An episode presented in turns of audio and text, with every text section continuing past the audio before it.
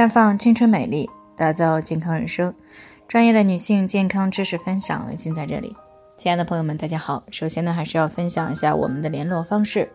大家可以在我们最常用的聊天软件当中搜索 PK 四零零零六零六五六八，关注以后呢，回复自测进行健康自测，可以更有针对性的了解自己的健康状况。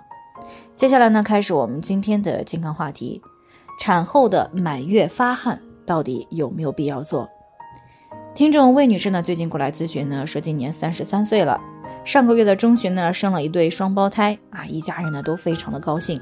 当初呢，发现是双胞胎的时候呢，想着产后在家坐月子不方便，于是呢，老早就订了一家配套比较齐全、环境也不错的月子中心。那由于是顺产呢，所以生产的当天呢，就转到了月子中心。那目前呢，再有一个星期就要出月子了。可是呢，这几天呢，月子中心的人员呢一直在给她推荐满月发汗的项目，说是可以预防月子病。但是呢，她也不知道到底有没有做的必要，是不是一个智商税。于是呢，在她的闺蜜推荐下呢，就过来咨询了。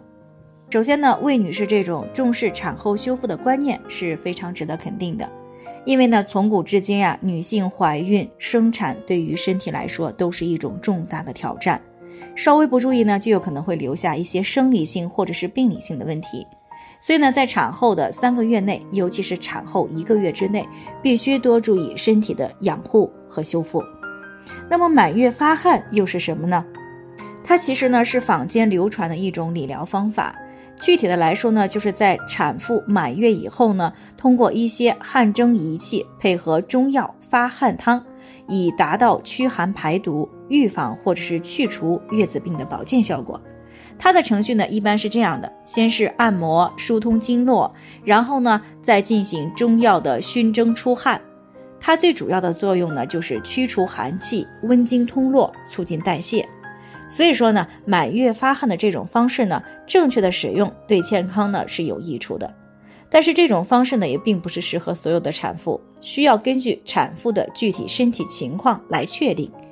因为这种发汗的方式呢，使用不对的话，不仅无法达到保健身体的效果，反而会给健康留下隐患。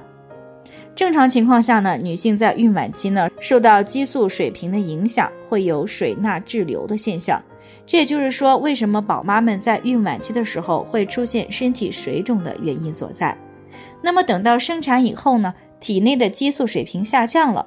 这种水钠滞留的情况呢，就会通过出汗来得到改善。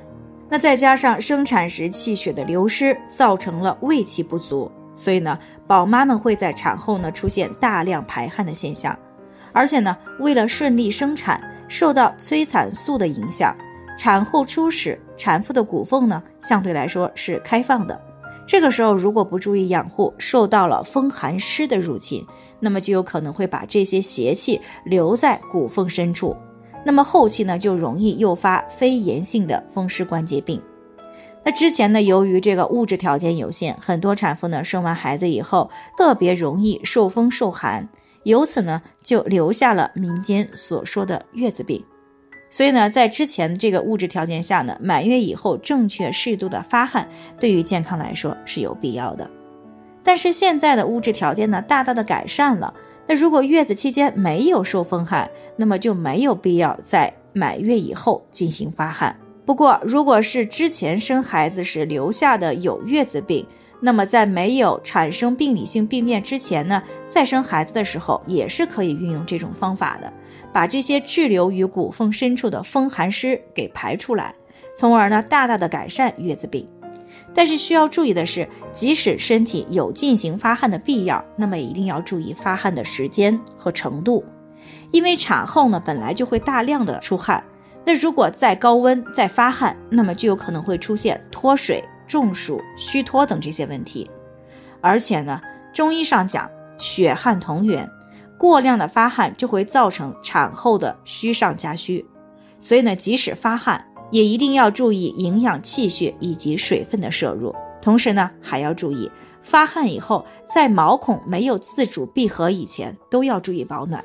尤其是发汗以后，环境温度呢不要太低，否则环境温度的急剧变化呢，不仅对血管是一种挑战，也特别容易造成湿寒进入到人体，对健康造成潜在的威胁。好了，以上就是我们今天的健康分享。那鉴于每个人的体质呢都有所不同，朋友们有任何疑惑都可以联系我们。那我们会根据您的情况呢做出专业的评估，并且给出个性化的指导意见。最后呢，还是希望大家都能够健康美丽常相伴。我们明天再见。